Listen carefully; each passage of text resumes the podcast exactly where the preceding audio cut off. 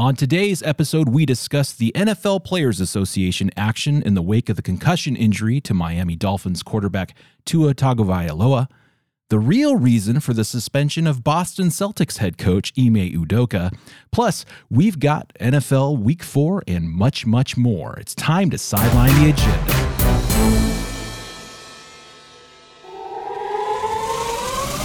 Welcome to Sideline the Agenda. My name is Scott. With me is Kevin and Chris. And we'd like to welcome you to the show that sidelines the talking points of the corporate sports media. We give you our opinions unapologetically, nothing is out of bounds, and every subject is fair game. Well, coming up, the NFLPA saves the day. Judge can't boast on the anniversary of Roger Maris's ghost, and we recap NFL Week 4. But first, we would like to invite you to join our agenda to sideline the agenda by subscribing to our podcast on Apple Podcasts or wherever you enjoy your podcast entertainment. And you can also follow us on Twitter at Sideline Agenda. Sideline the agenda. Get off the sideline and into the game. Gentlemen, how are we today? A big uh, NFL. Sunday fun day yesterday. A lot of upsets, a lot of uh, surprises. We're going to get to all of that, of course. Um, but first and foremost, at the top of the show, we'd like to uh, address that the NFL Players Association, well, they have taken action in the wake of the vicious hit uh, uh, by uh, or of Tua Tagovailoa uh, during that game against um, the Philadelphia Eagles. Uh, well, everybody saw Tua on the ground. He, he was he was doing what they refer to as fencing. His fingers were rigidly pointing to the air. He obviously had a a head trauma uh, suffered during that that hit during that game, and of course they had that injury prior in Buffalo, and everybody was completely, uh, you know, uh, upset with what they saw, and and they knew that action needed to be taken, and so so calm your minds, everybody. Action has been taken by the NFL Players Association. They they have fired the unaffiliated neurotrauma consultant who evaluated Miami Dolphins quarterback Tua Tagovailoa after he stumbled off the field against the game against Buffalo. They fired Yeah. that unaffiliated neuro- neurotrauma consultant. And uh, there are three unaffiliated neurotrauma consultants at each game, and they are jointly paid by the league and the players' union to work with uh, team physicians to diagnose concussions. And the NFLPA, NFLPA is exercising its right to terminate the uh, unaffiliated neurotrauma consultant directly involved in the decision to clear Tua, who sustained a concussion following a frightening hit just four days af- later at the Cincinnati Thursday night football game. I misspoke earlier. I said against Philadelphia. It was uh, uh, against Bengals, Cincinnati, the Bengals. Um, so, uh, what do you think? Is this mostly just theater? Is this the NFLPA just saying, like I said, coming in to save the day and just saying, hey, look at us. Uh, We've got our scapegoat. We're going to throw, we're going to cast all our sins, just like the old Jewish tradition of a scapegoat. We're going to cast all our sins on this one individual. We will uh, make sacrifice of some this in, said individual, and alas, all our problems will have been solved. Yay! Look at us, how great we are. We have taken action, and now no worries ever need to cross anybody's mind. Yeah, it's pretty much exactly what happened. It's is this is dumb. This is them just taking action just to take action, just so they can claim like, hey, we did something. Hey, everyone, look at the headline. Don't read the article. Just look at the headline. We fired the guy. We got him. We got him. We, we fixed it. We solved it. Mission accomplished. And then you actually read some of the news about it, some some of the reporting on it, and it's the guy, or who knows, if it's a guy or girl, but the person that evaluated him during the Buffalo game had, didn't have anything to do with leading up to the the game with the Bengals because multiple people cleared him for that one, but it was from the Buffalo game, and then it's really funny on this one article from uh, looks like NBC News. If you just look at the last sentence, it says the consultant wasn't the only official involved in clearing Tagovailoa to play. It's like so. So then, what was the point? you Right. got multiple people involved that cleared him, but you want to pick on this one person that conveniently is not affiliated with the NFL, so doesn't uh, you know affect anyone involved in the league or anyone from a, involved from a with the team. political standpoint. Yeah, they're just gonna just find someone, punish them, just so that we can take action because we all live in this world where everything's just knee jerk, outrage mob. We got to, you know, go on Twitter and just be mad about something. Uh, but yeah, no one was uh, in trouble from the the Dolphins or the NFL that cleared him to go out against the Bills. Uh, it's just this one person that cleared him against, or excuse me, against the Bengals. Just this one person that cleared him uh, uh, against the Bills the previous game. It's just just making action just to make action, and it, it's not really going to have any effect on anything going forward. And like you said, this person probably has the least amount of connections. Yeah. You know, uh, uh, there's a, the least amount of politics involved. And so it's probably very convenient for the NFLPA to get rid of this uh, consultant. Um, their, their, their contract was probably going to be up anyways. You know what I'm saying? Yeah, like, probably a situation like that. and, and the other aspect of this too is that the the the the the theater of this is exactly that. It's it's them putting on a show, you know, a virtue signal of look at what we did in the wake of this awful visual. It was an awful visual. I think everybody can agree with that. I don't think anybody watched that moment during that game against the Cincinnati Bengals where Tua was was body slammed to the ground, head snaps back, and then all of a sudden he goes rigid, right? Like we've Yeah. all seen these kind of hits in football, in boxing, in all of these various sports. They it's they are are are it's it's disheartening to see. It it it, it affects you. I, I like i almost kind of didn't want to continue watching the game because i it just felt i don't know part of me felt dirty watching the rest of the game you know because uh, uh, somebody was was legitimately injured. That said as we talked about previously this is all part of the game. This is what they've all collectively signed up for. And then in the wake of this terrible visual, everybody wants action. They didn't want it in against the after in the the the game against Buffalo. They they they there were whispers of it, but nobody really put their foot down. But but since it was a perfect storm of um a a visual during the Buffalo game where he stumbled. Again, the story was it was a lower back issue, but we kind of assumed or maybe uh, uh, were imaginative in coming to the conclusion that this looked like it was also head trauma. And so then, in the wake of that, him getting injured, legitimately concussed, then we go, whoa, you know, what's the deal? As we talked about before, if Tua threw four touchdowns and won that game, like nobody would be talking about what happened in Buffalo. So, opposed to the NFL or the NFLPA circling the wagon, so to speak, doing a, a, a, a in-depth investigation, coming to the conclusion that this was just, you know, uh, a, the perfect storm. Like it just was coincidence that these two elements happened, you know, bookended each other in the in in less than a week. The visual, yes, was terrible, but our protocols are strong. Our our consultants, we have we have a process. Uh, this is actually the first I've heard of these three unaffiliated neurotrauma consultants. Right. You know, they could have educated the public that we have our protocols. We have we have this set up and even though it was visually traumatic, the, there are safeguards here. It, the system is working. I know you don't think it is because of what you saw, but you know the the back injury was legitimately a back injury. Our you know we learned this through our consultants the phys- physicians that are part of the Miami Dolphins team. It's working you know what i'm saying? Yeah. this just was bad luck for a Right. lack of better term. And they stood by what they had uh the the processes that they have at hand. They didn't do that. They needed to feed the beast. They needed to feed the the upset public the Yep. twitter mob.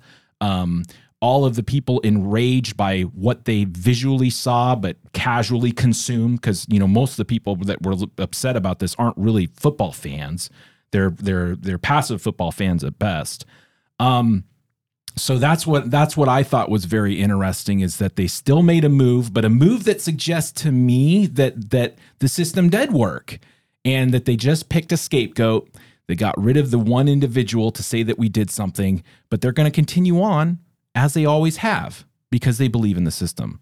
Yeah, you know what? One thing that no one has, I haven't heard anyone suggest is uh, get rid of Thursday night football. Right. It's such a fast turnaround. You're not giving these guys enough rest. So they get a little nagging thing from Sunday or they get a little dinger from Sunday. Now you come back on Thursday and I mean, you're not really recovered quite yet.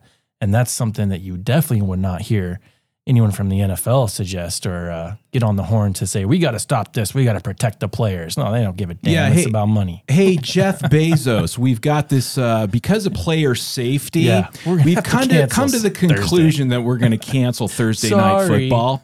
Sorry about that, but you believe in player safety, right? This isn't just about money, right? This isn't about selling merch. This isn't about you know giving promos for your your uh, Amazon Video uh, uh, projects, right?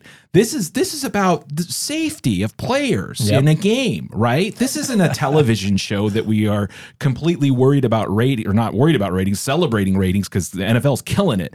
You know, like this this isn't a money pile, a money bag. This is this is just for a good kind-hearted sport of competition. Yeah, it would be hilarious just to watch them squirm.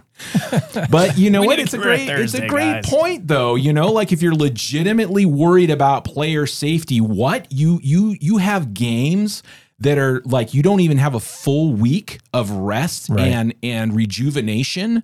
You you just jump right into the next, you know, uh, you get a short week. I mean, they don't even do a dance with the scheduling to where it's like you do Thursday night football, but you have a bye afterwards Right. or beforehand. You know, like there's no, they don't even do that. And and or you do Monday night football and then uh you you, you know what I mean? Like you you do after you do Thursday night. I I, I don't know. Like it's it's crazy. Uh, not after you do Thursday night. That's ridiculous. Well, you, you know it works out. Yeah. Like the following following Right, week. right. Um. Yeah, all the signs to this. This just this is just telling me the NFL is doing what they can to save their own skin, because the NFL is really just waving the red flag on obviously this type of situations, and they have to do something proactive in order for them to say, okay, look, we're not going to tolerate this, because in my eyes, I feel like the NFL mismanaged this whole situation. So even like what we saw, you know, during the Bills, we see uh, Tua stand up and stumble. Um, obviously, the NFL concussion protocol refers that type of stumble as gross motor instability and requires an evaluation to determine the cause.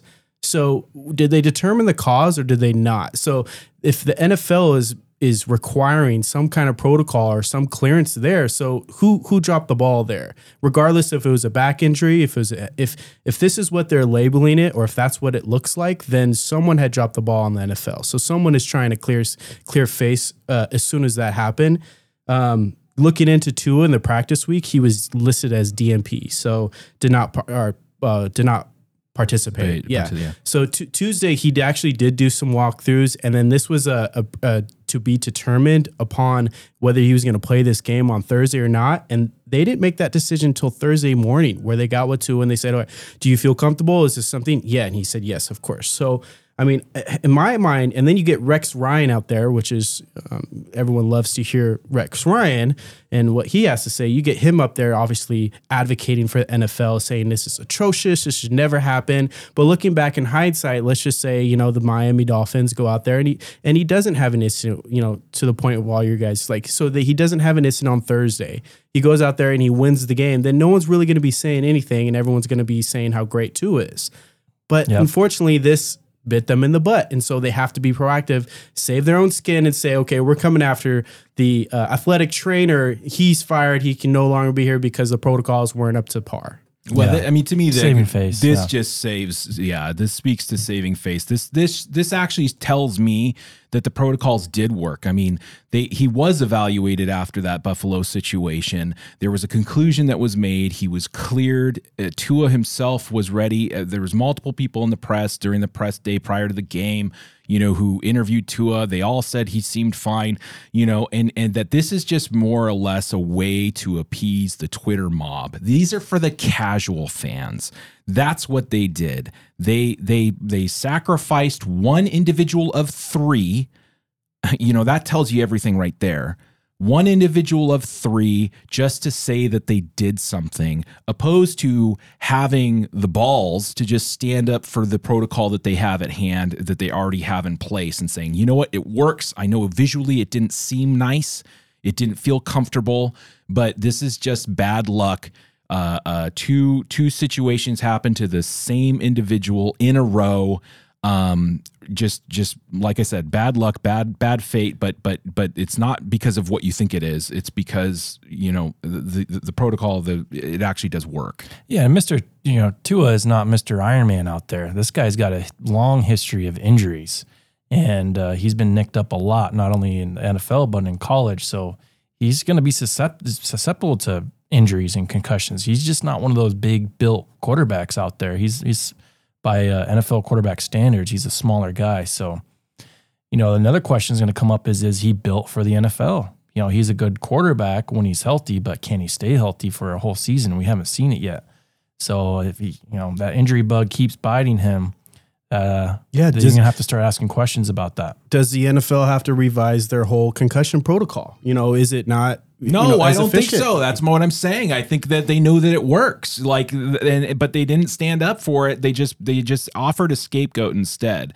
Uh, and and the other thing too, Chris, I'm glad you mentioned that that Tua he made bad. Like nobody talked about this aspect in regards to the Cincinnati Bengals game. He held onto the ball way too long. He should have thrown that away. He was looking left. He was leading left. He saw there was nothing there, and then he held onto the ball and he started to turn right. And that's when he, I mean, at that moment he should have thrown it away, but he held onto it, and and that's when the uh, the Bengals uh, uh, guy got him and uh, slammed him to the ground.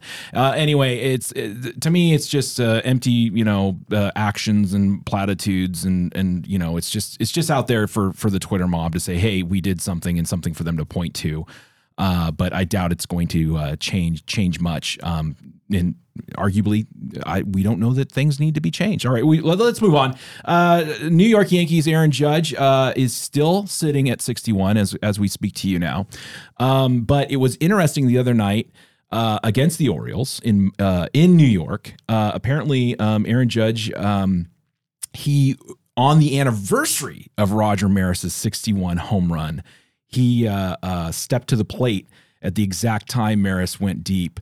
Um, that's that would have been a magical situation if if he uh, if he went yard that night to take the Yeah. 62. I don't know. Was Roger Maris's ghost there uh, uh, denying uh, the judge man?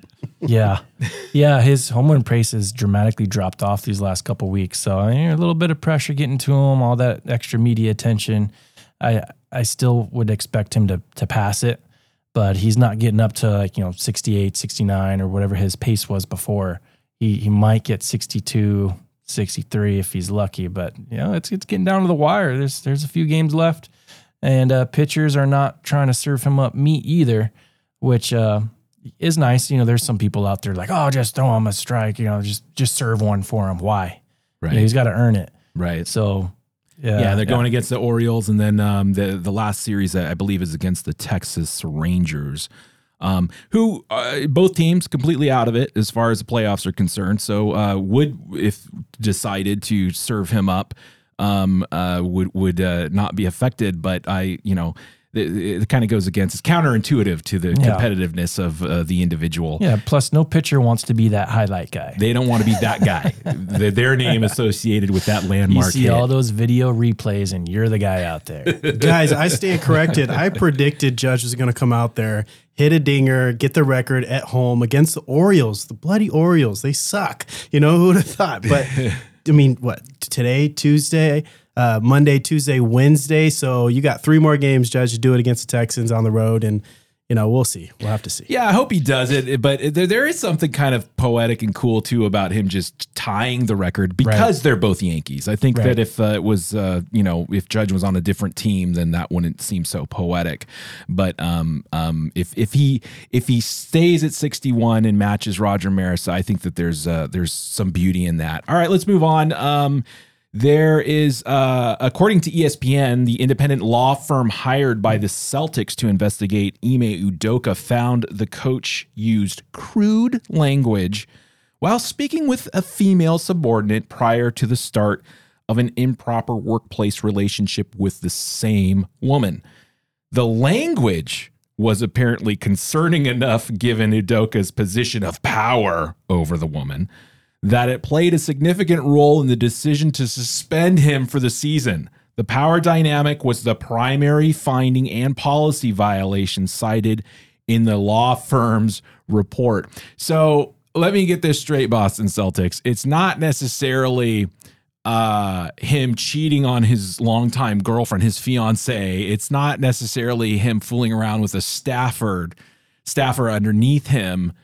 It's the fact that he used crude language to the female that's uh reported to him. Uh does this like to me like has the NBA just completely lost their minds? Like are they just they're they're just on a different world because I also too I thought I thought in equality man. I thought uh, men and women were equal. Why why are they uh, uh, making such a point to say that it was a female subordinate? And that almost is the hint hint, hint you know wink wink reason uh, uh, for their offense of him using the improper language Yeah, this is so stupid. So he's speaking crude with this woman, and apparently she liked it because then they started having a relationship together. So it's like, saying some what's the problem? Yeah, talk dir- dirty to me. Dirty like this. This is a stupid, stupid excuse. They're trying to to play the card of uh, you know his his crude language when it's just him fooling around with. Didn't you say it was like one of the Celtics like vice That's the presidents or something rumor. like That's that? the ru- Appar- allegedly. apparently. Allegedly. That's yeah. why he's gone, and they're they're just drumming up something else to try and save face again. That uh, oh, it was it was his inappropriate language. No, it wasn't. It was the the inappropriate relationship. The guy's a piece of crap, so you get rid of him. And just on the theme of sticking to your guns, come out and just say it, and people will, will be fine with it instead of playing all these games. Oh, we got independent lawyers coming out and and researching, and this is what they found that he said some something crude before, and then they then they started their relationship. So Layups aren't the only thing that I like to do in the paint. you So want to be my free throw hoe? Let me see. Let me see. oh no. Yeah, this is this this story alone is getting it, it came from worse. I just I don't know how how awkward and worse that this story could get, but um, God, I'm loving it. This is great. I love to see Boston take. This is so dumb. The dumbest thing that's hit the news for a very, very long time. Although we're starting to see it more, you know, you know, on a consistent basis. Um, yeah, keep it coming. This is re- retarded. yeah, the, the other thing is they still have him as suspended. Like like Yeah. you said last time, they're not going to bring him back. They're They're, not going to bringing him fire him. Just grow some balls, fire the guy, exactly. give the reason, and and move on. You can't sleep allegedly games. with the VP's wife. Yeah. You just can't do that, you know? And the fact that you spoke dirty to her is the least, like you said, obviously it worked. the least of the infractions here. Yeah. She's like, "Oh, my husband doesn't do that. I like that." That's what I call a slam dunk. But it's because of the words. It's because of the words that put him in this situation. No, it's the whole agenda of oh, he- he's a man in a position of power. And you can't use that power to take advantage of this poor, helpless woman. She, uh, you know, we're all for equality, but no, a man in power can't talk down to a woman. But what is a woman? Oh no, uh, I don't know. My brain's, brain's gonna explode. Yeah, they're not. He's not coming back. They're not. They're not going to No. bring him back. All right. Well, let's move on to the NFL Week Four. But first, before we do that, we would like to invite you to join our agenda, to sideline the agenda, by subscribing to our podcast and giving us a five star review. Tell your friends about the show as well, and uh, you can follow us on Twitter at Sideline Agenda. Sideline the agenda. Get off the sidelines and into the game. NFL Week Four, man, a lot, a lot of stuff went down. A lot of surprises to Yeah. me, um, and then of course a lot of, uh, uh, you know, I thought we did a pretty good job as far as predicting this Sunday. I, you know, a little pat on the back. Uh, got a, a, a couple of freezing cold takes uh, from yours truly here, but that's okay. You know, nothing wrong with stepping out and. Making a prediction or two. Um, let's start off with the uh, Minnesota Vikings uh, taking on the New Orleans Saints in merry old England at the uh, Tottenham Hotspurs Stadium. It was a very appropriate ending. I don't know if anybody, any of you guys actually got up early enough to watch the game. I, however, caught the you know the last f- the fourth quarter myself, but it really did come down to uh, kicking the ball. like how appropriate, you know. Oh, football. Yeah, the, the the the soccer fans or the football fans over there were just just uh, loving it because it all of a sudden looked very familiar to them. Um, the it uh, the New Orleans Saints uh, kicker. Um, check his name. What's my? Uh, um, I'm forgetting his name right now off the top of my head. But anyways, he he uh, to tie the game because they were lose they, were down three uh, towards the tail end of uh, the fourth quarter. Um, the uh, the Saints were were down three, and he hit a 60 yard field goal to tie the game up. Um, and it was quite amazing. Uh, Will Will Lutz, Lutz. yeah, Will Lutz. Uh, quite the leg, and, and everybody was wowed by that. They loved it. It was just like the most amazing thing. and then um, there was a couple minutes left, and then of course they uh, uh, kick off the ball to uh, to Kirk Cousins, who who uh, you know apparently you know if it, if you're in England, you think uh, Kirk Cousins is like one of the greatest comeback quarterbacks in the NFL because he you know hits guy uh, he hits uh, Jefferson for like a 50 yard pass to put them in a field goal range, and then um, they uh, end up uh, kicking a field goal to be ahead three, and then there was like just 45 seconds left of the game. Um, and then actually Andy Dalton, who played the uh, was the quarterback for the Saints because uh, Winston was out, um, brought them down the field and then put them right in that 50 yard uh, uh, uh, range again excuse me, on the 50 yard line, 50 yard yard 50 yard line for a 60 yard field goal attempt. And let's put it up. And it went slightly left. It pinged off of the uh, upright, and then it hit the bottom pole, and it bounced forward, so it did not go through. Uh, and with that, they were unable to tie the game. Minnesota Vikings win the game. So it was very appropriate that it all happened by the foot Yeah. at the tail end of Yeah. Double bar out. double bar out. Not seen that before, so that was uh that was interesting. Yeah. It did come down to the, the penalty kicks. right, Came down to the exactly. It kicks really at the end of the game. that's the corner kick hit the corner of the field goal. All right, moving on to The X factor was Andy Dalton. You Yeah, J- yeah. Without He did Jameson have a Wilson, solid game. Yeah, they would have been skunked. yeah, Finally, Kirk Cousins went after Jefferson, got him back in the game. That was nice to see. yeah, it's good to see Jefferson actually make an appearance. Um, so let's move on to Detroit. Uh, Detroit Lions taking on hosting the uh, Seattle Seahawks. And w- was this a story of just monster two juggernaut offenses meeting uh, for for the first time, or is this really a story of just just just ragtag terrible defense on both sides of the field, both both teams? Um, I don't know. Uh, do Geno, the quarterback of the Seattle Seahawks, because you definitely do now. Geno now, Smith, yeah. man, putting up some numbers: uh, 320 yards for the day, two touchdown passes. Um, it, it was uh, uh, quite quite the offense display. And the epic quarterback duel of Geno Smith and Jared Goff. Oh, Going yeah. out there torching defenses, forty-eight to forty-five. It's the highest highest scoring game of the season, I think, so far.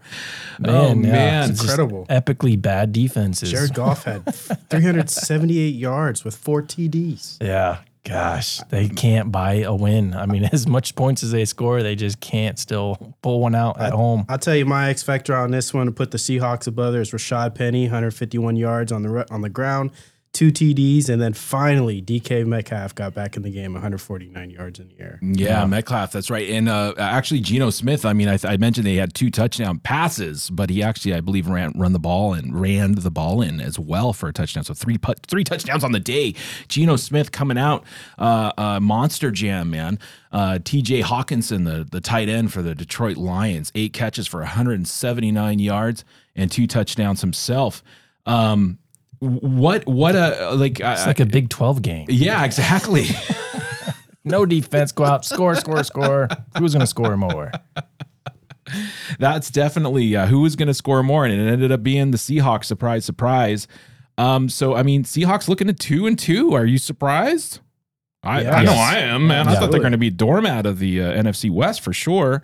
Um, but uh, you know, five hundred so far. I guess I guess you'd take that, right? Okay, well, let's move on to uh, Pittsburgh um, hosting the uh, New York Jets. Uh, the Jets end up winning this game. Uh, I think all three of us picked the Yeah, Pittsburgh surprise. Steelers to take.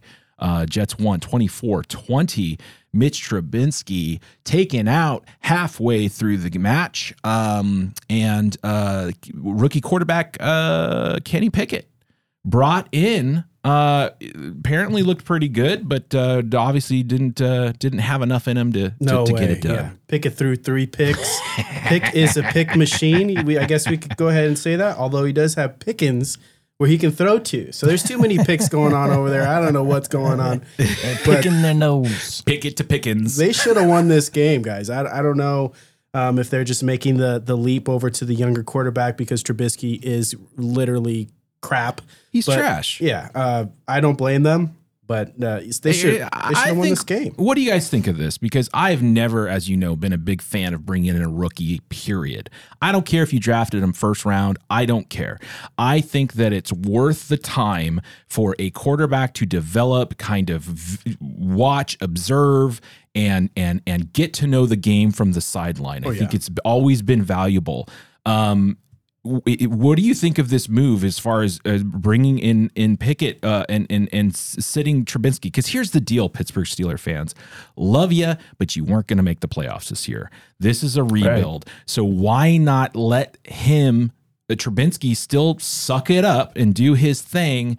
But give your young rookie quarterback the opportunity to further develop, opposed to throwing him to the Lions right away. I feel like these guys don't ever really fully recover. Like even a Jared Goff, you know, Goff has been mediocre in that he was brought in, I think about what week six or seven, maybe. uh, it his first second half year. of the season. Yeah. I know he had the the first half of the season to develop and sit under uh, um oh uh, uh what's his name um the, the quarterback of Yeah, I uh, can see his face. I can't yeah. think his name off the top of my head Anyway. right now. um, it's- but uh, he, he- so he Keenum. wasn't. Yeah, Keenum, Casey Keenum. He wasn't thrown in right away, but but he probably would have even been better had he had that opportunity to to just sit out for the entire year. Anyway, that's that's I've always been puzzled by that move.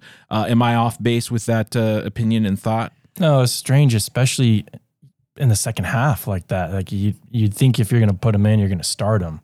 But uh, I guess they've seen enough from Trubisky so far. You know, he only managed six points in the first half. They were down, so I guess they figured they couldn't get much worse. So might as well try the rookie, and and maybe he can lead you to a comeback. Um, but you know, Pittsburgh had a lead, I, I believe, and and they couldn't hang on to Yeah. it. So uh, like Kevin said, they're probably a game they should have won. And, you know, maybe they should have stuck with their starter because, yeah, it's really early in the season to be quarterback panicking already. But uh, surprising from Tomlin that, that he would he would do that middle of the game um, with a rookie quarterback. So came back to bite him here. Yeah, well, let's move on to uh, New York. New York Giants beating the Chicago Bears uh, 20 to 12. And the funny thing about this is Daniel Jones, man, coming through the gate, right? Uh, He's Yeah. for 71 yards. he was 8 and 13, uh, but they still managed to make it happen. It helps to have that guy, that running back, Saquon Barkley, right? 156 yards, um, 31 carries for the day. Uh just uh, the running game actually was what got it done uh and of course their defense was able to keep uh, Justin Fields uh you know uh 174 yards passing um and of course their uh their running game uh you know Herbert 77 yards and uh you know uh Ebner uh 20 so uh kept them under 100 yards rushing so that that'll definitely get it done against the Bears Yeah, Kevin called this one. If the Giants were going to win, Barkley was going to have to have a big game, and, and he did. Because uh, if he didn't, you know, it might have been a 12 12 game. and that, and that, yeah. And if you guys are listening, you guys got to tune in. But that might have been the reason why Daniel Jones had so, you know, had really low numbers because they were that was their game plan for today. Literally Just run it over. Run them. it. I think Jones had a good amount of uh, running yards as well. Or I think he broke like a 20 yard touchdown or something like that. He he ran in for one. So yeah he dude's, dude's been running for his life. So might it- as well might as well not it in the end drop. zone. Yeah, might as well not drop him back too much because. Uh, yeah, they don't have much protection. So yeah, Well- Bears Giants. It was just kind of a who's who sucks less, I guess. We'll see next week. I think the Giants take on the Dolphins, but Daniel Jones, it looked like they might have might be looking at his injured uh, ankle. Oh, okay, So we'll see. be interesting. Yeah. Well, let's move on to the AFC South and uh, division play as the Indianapolis Colts hosted the Sorry, Tennessee the Packers. Titans. Sorry, they play the Packers. Uh, No worries. Uh, uh, moving on to Indianapolis, uh, 17 loses to the uh, Tennessee Titans 24 17. Uh, this is always just the funny thing about Matt. Matty Ice is that the guy throws for 356 yards, two touchdowns. He threw one pick, but he still ends up losing the game. Um, I mean, what's that all about? Uh, Oh, garbage time yards. Garbage time master yards exactly. and and Jonathan Taylor held to only 42 yards rushing. Uh, meanwhile, you had uh, the King Derrick Henry um, running for 114.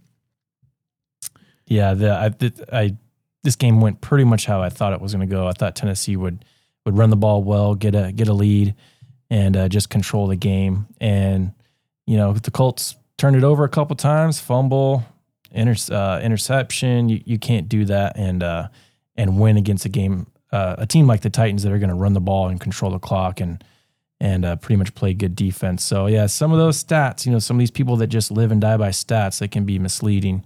Um, but yeah, I, this game went pretty much like I thought it was going to go. Yeah, Matt Ryan continues to suck so good. it's right. He sucks so good. That's right.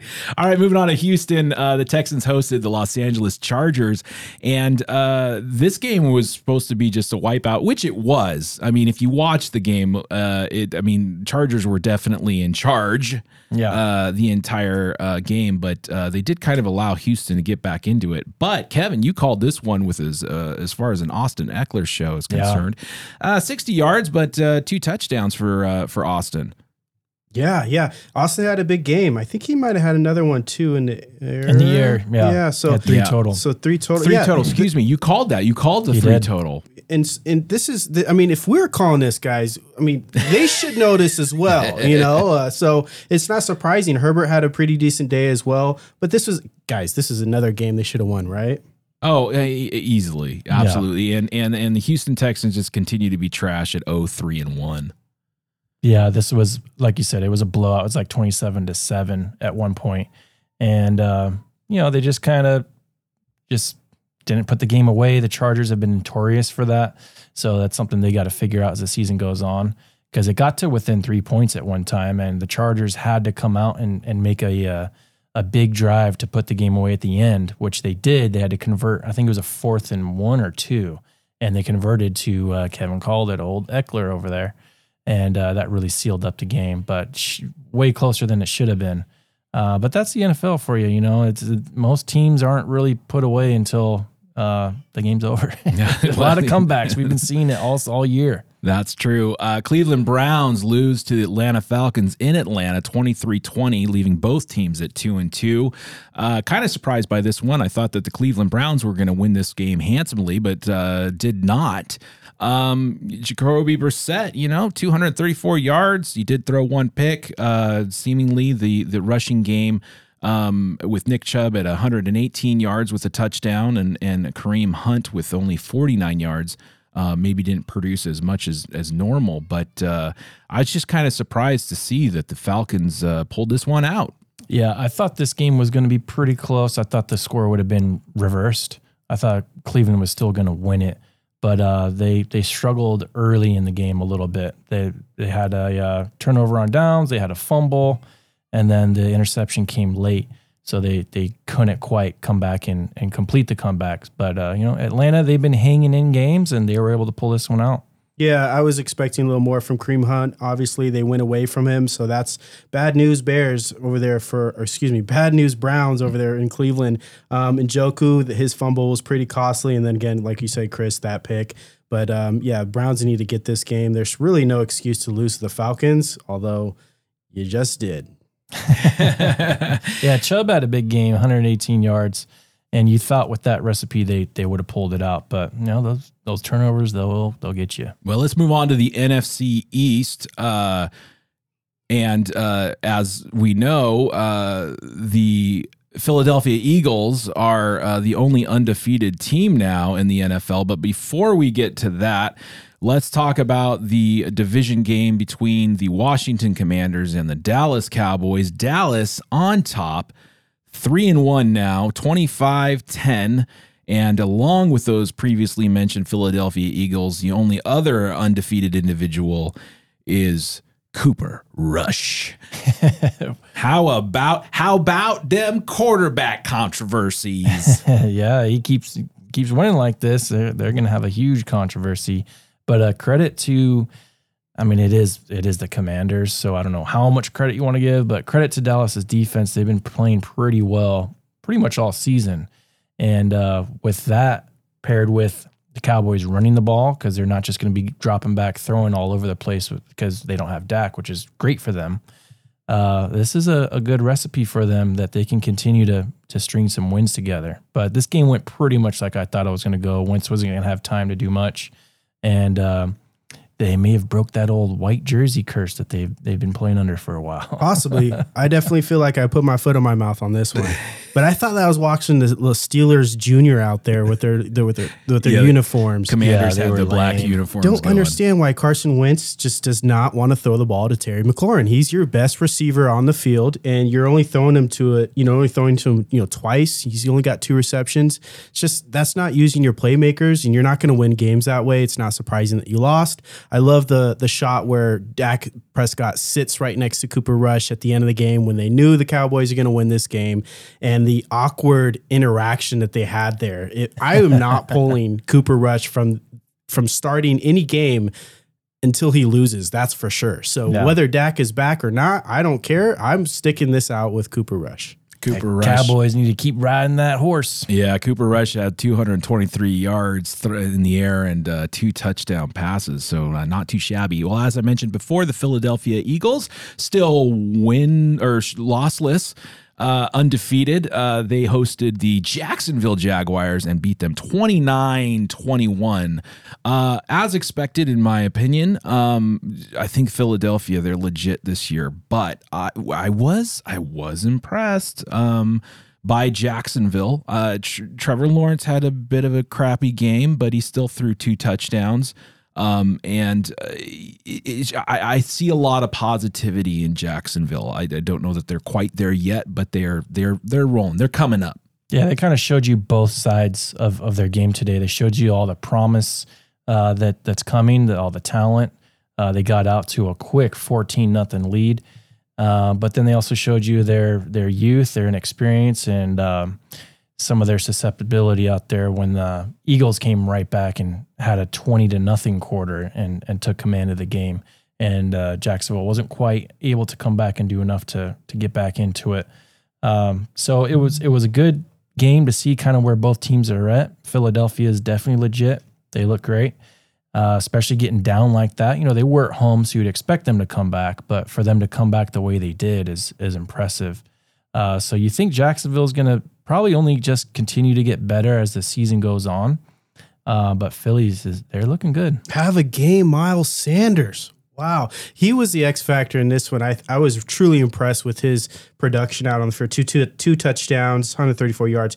But um, eh, obviously AJ Brown looks great too. But I do want to point out, and I'm kind of leaning towards you, Scott. I agree with you that this connection is just going to get better and better with the Jaguars, guys. He's dealing, uh, you know, uh, uh, what's this? Uh, Lawrence, yeah, Trevor Lawrence is dealing with his his ex team member, you know, from Clemson uh, with Etienne Jr. I think that's a that's going to be a pretty dangerous collaboration, and uh, the Jacks just might get their division. Yeah, they're definitely on the rise, and that's what I was thinking. As far as the division's concerned, I mean, we we we I'm off the Colts bandwagon for sure. Yeah. Tennessee Titans, they just seem wishy washy to me. It's like sometimes they seem like they're they're there, they're it, and then sometimes not so much. So yeah, Lawrence just needs to get his consistency up a little bit. I mean, he's at like a 50 percent completion rate in this game. You you can't do that against good teams and wins. But so he he shows you both. He shows you the the greatness and then also that he's still got a little bit more to learn. But yeah, we'll see how this season goes. All right, moving to Baltimore, where we were uh, promising some quarterback jazz.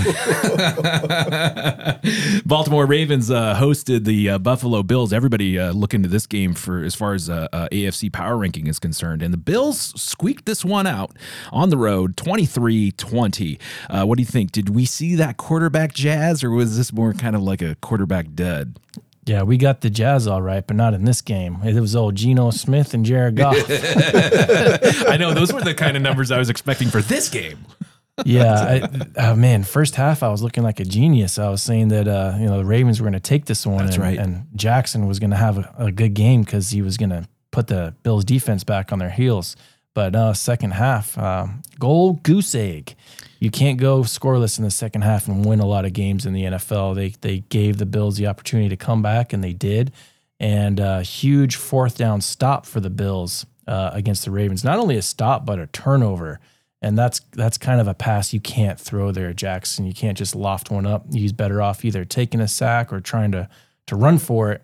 Because uh, if you could throw that out of the end zone, then they get the ball back, sure, but they're on like the two yard line as opposed to the 20. So that, that was a big gaffe uh, towards the end of the game there. But we, we knew it was going to be a hard fought game and probably come down to the wire, which, which it did. You got to credit Allen for going on that game winning drive like that. Either one of those quarterbacks in that situation, you probably thought they would go on a game winning drive.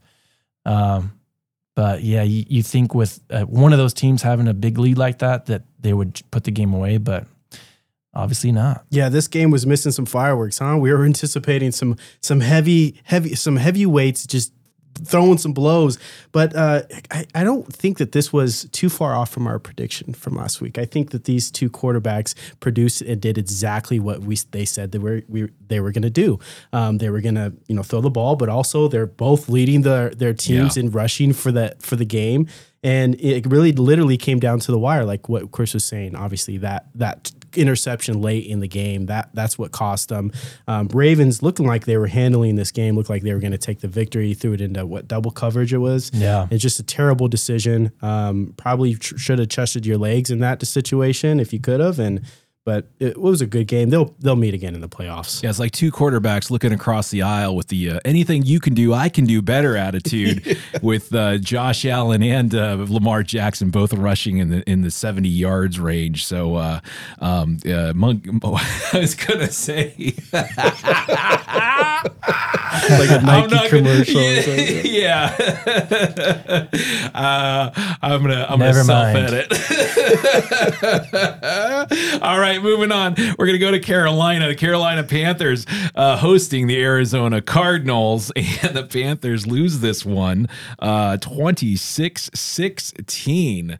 Uh, despite some of our best guesses, no, I I did. You called it, have, yeah. uh, Arizona picked on this one um, on the nose because yeah, you said the- second half they were going to take it. yeah, did. the home team uh, uh, dropped the ball. Baker Mayfield seems to be uh, on brand now officially, uh, and uh, Mayfield sucks. yeah, yeah, yeah.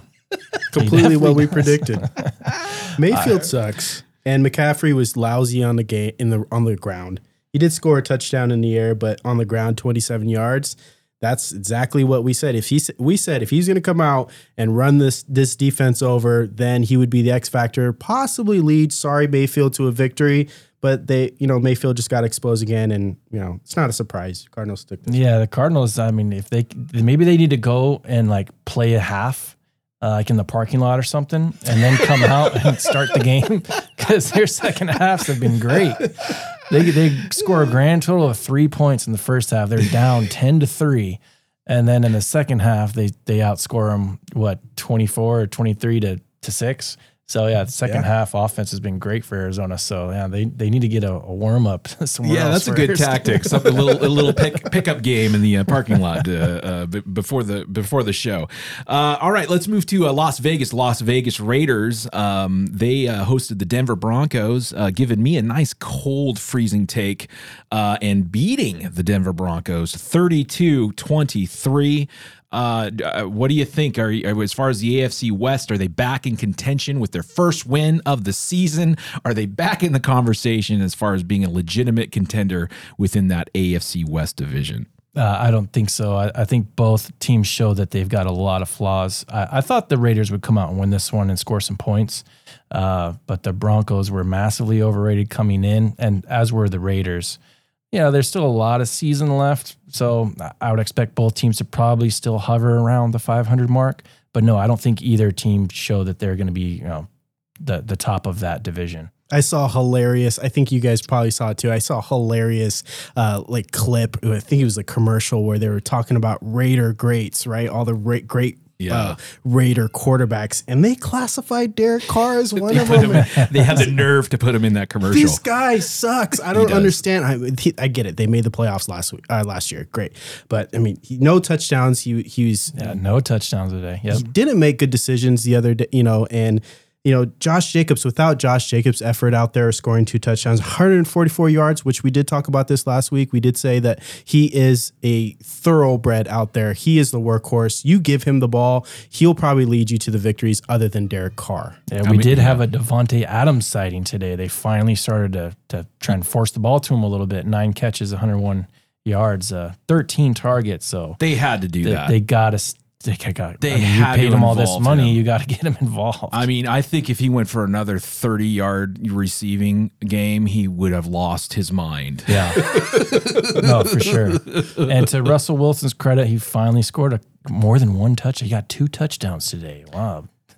Good for him. That's that's championship caliber football. It's only getting paid $230 million, you know. Yeah, Derek Carr throwing for 188 yards. Your middle name should be used. All right, let's move to Green Bay, where they uh, hosted the uh, New England Patriots, and this game, surprisingly enough, went to overtime. Yeah. And the Packers and discount double check Rodgers squeaked this one out, uh, 27 24. What is going on in Green Bay? I think this was a case of a little bit of a uh, oh, taking your your opponent for granted. Uh, they got their their backup quarterback in there. The Patriots are not what they once were. Packers have been coming off several wins in a row. They're they're feeling like they got this one, and then the other team comes out and, and they're ready and they're they're up there and they're going and they're they're ready to play. And you're like, oh damn, we we got a game on our hands, and uh, you know they were able to pull it out, but they were down a couple times.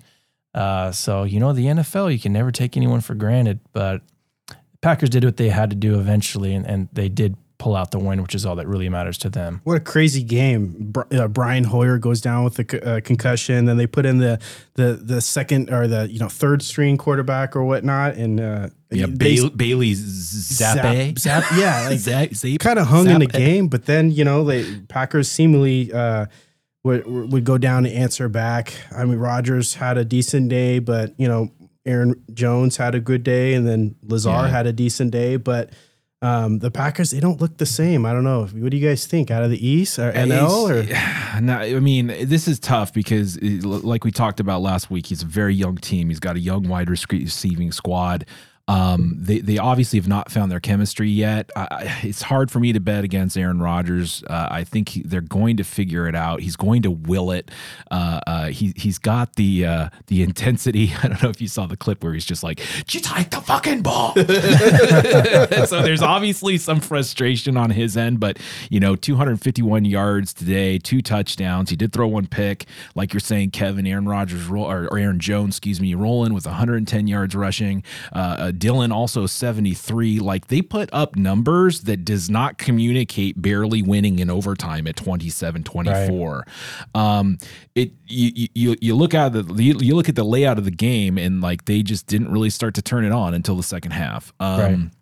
so live by die by sometimes. If that Yep. if that ends up being your bag, like the Phoenix Cardinals, you're going to lose a lot of games. But if if that's just an occasional situation that happens, uh, you know that might be enough to pull you know periodically a game here, a game there out like this, especially against a, a New England Patriots squad that seems to just kind of be a shadow of itself. Yeah, the Patriots are at least defensively, they're always going to be, they'll be okay. You know, they won't make too many mistakes, so they'll be able to, to hang in some games. But uh, this one, no, the offense kind of went out there, got a lead a couple times, and yeah, you know, the Packers they just had more talent. And let's move on to Tampa Bay as the old man takes on the young man. Patrick Mahomes and the Chiefs head into Tampa Bay and uh, have a bit of a statement win last night as uh, they beat the Buccaneers and Tom Brady 41 to 31. Woo! I mean, this was what are you thinking? Our resident Kansas City Chiefs fan, Kevin. Sticking with the heart, right? Uh, so we talked about this a little bit last episode. Good win. Wow, Yeah. that was a great win. Uh, this is exactly what we wanted to see out of two of probably the top leaders as far as the quarterback position. Uh, Mahomes looked great, uh, 249 yards. Tom Brady, not bad as well, 360, or excuse me, 385 yards. Yeah, a lot of yards. Yeah, and I will say, uh, you know, Kelce coming out, he he obviously had a good first half. Uh, I felt like we saw this all before. It got to the second half, um, halftime score I believe was seventeen to twenty eight, where uh, the Bucks were losing by eleven. And then they pull up this stat Yeah. that Tom Brady has come back from that deficit seven times before in his career.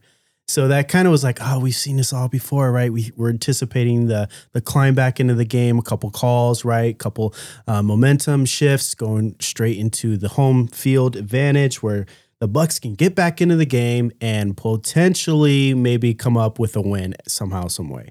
But surprisingly enough, the Chiefs hang on.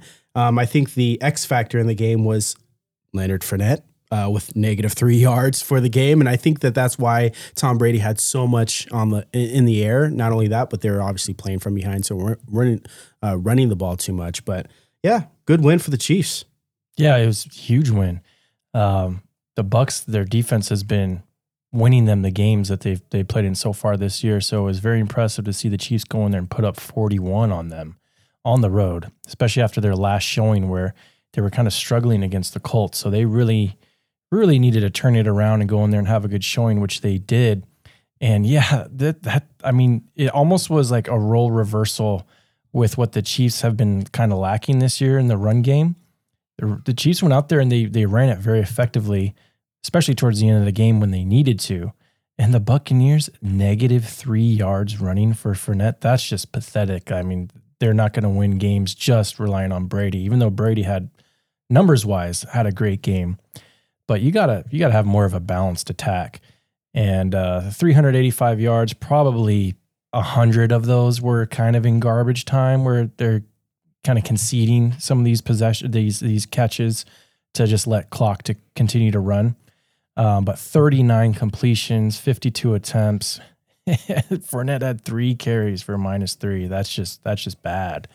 Um, so yeah, great sign for the Chiefs. The Buccaneers. Uh, that's not a good sign that they can't run the ball and that their defense is um, pretty porous like it was, especially since their front line is supposed to be able to shut down the opposing run game. So, um, you know, I, I still think both teams are going to be kind of in it towards the end. Their uh, Buccaneers potentially could just be getting more healthy as the season goes on, but right now they're kind of banged up.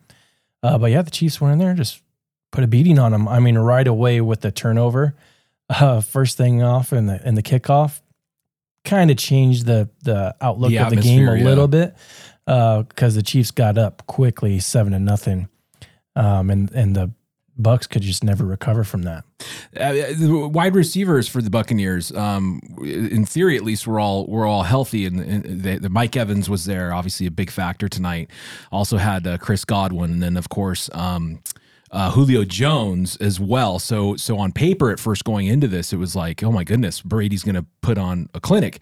Yeah. I mean, in all fairness to Brady, he certainly did it in regards to you know throwing 385 yards and three touchdowns, but nonetheless, that wasn't quite the X factor that we were expecting it to be.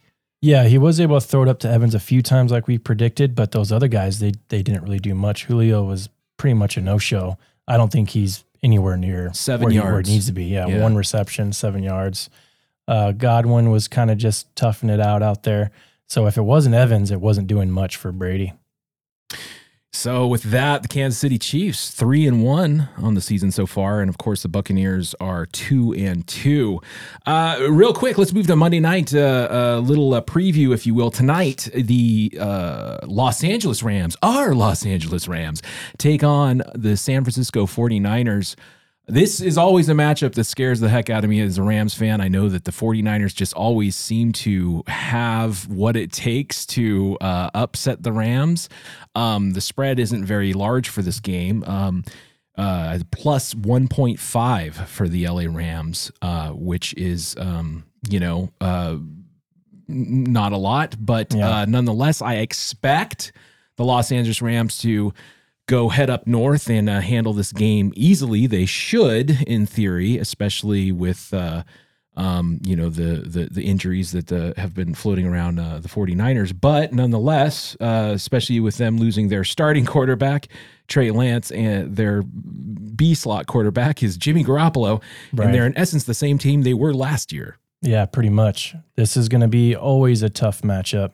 The 49ers always play the Rams really well. You know, the Rams first time they beat them in like 2 years was uh, uh last year in the playoffs. So I would expect the 49ers to come out there and, and put on a good game. We haven't really seen a good complete game from the Rams yet. So if if we get a good game for the Rams, they should absolutely win this one uh, handily. Uh, but they've just been kind of like uh, still finding themselves. It seems like the offense and uh, the defense playing that off coverage that they do uh, kind of lets teams get going with uh, a little bit of a rhythm. So hopefully they'll play a little more press and and if they can just stop the run and make Garoppolo beat them, yeah, I really like the Rams' chances. Yeah, I think it's kind of crazy that the Rams are actually the underdogs in this. Uh, to me, I feel like they're the favorites for sure. Um, yeah, it's going to be obviously a division play, so obviously you know that this is going to be great competition.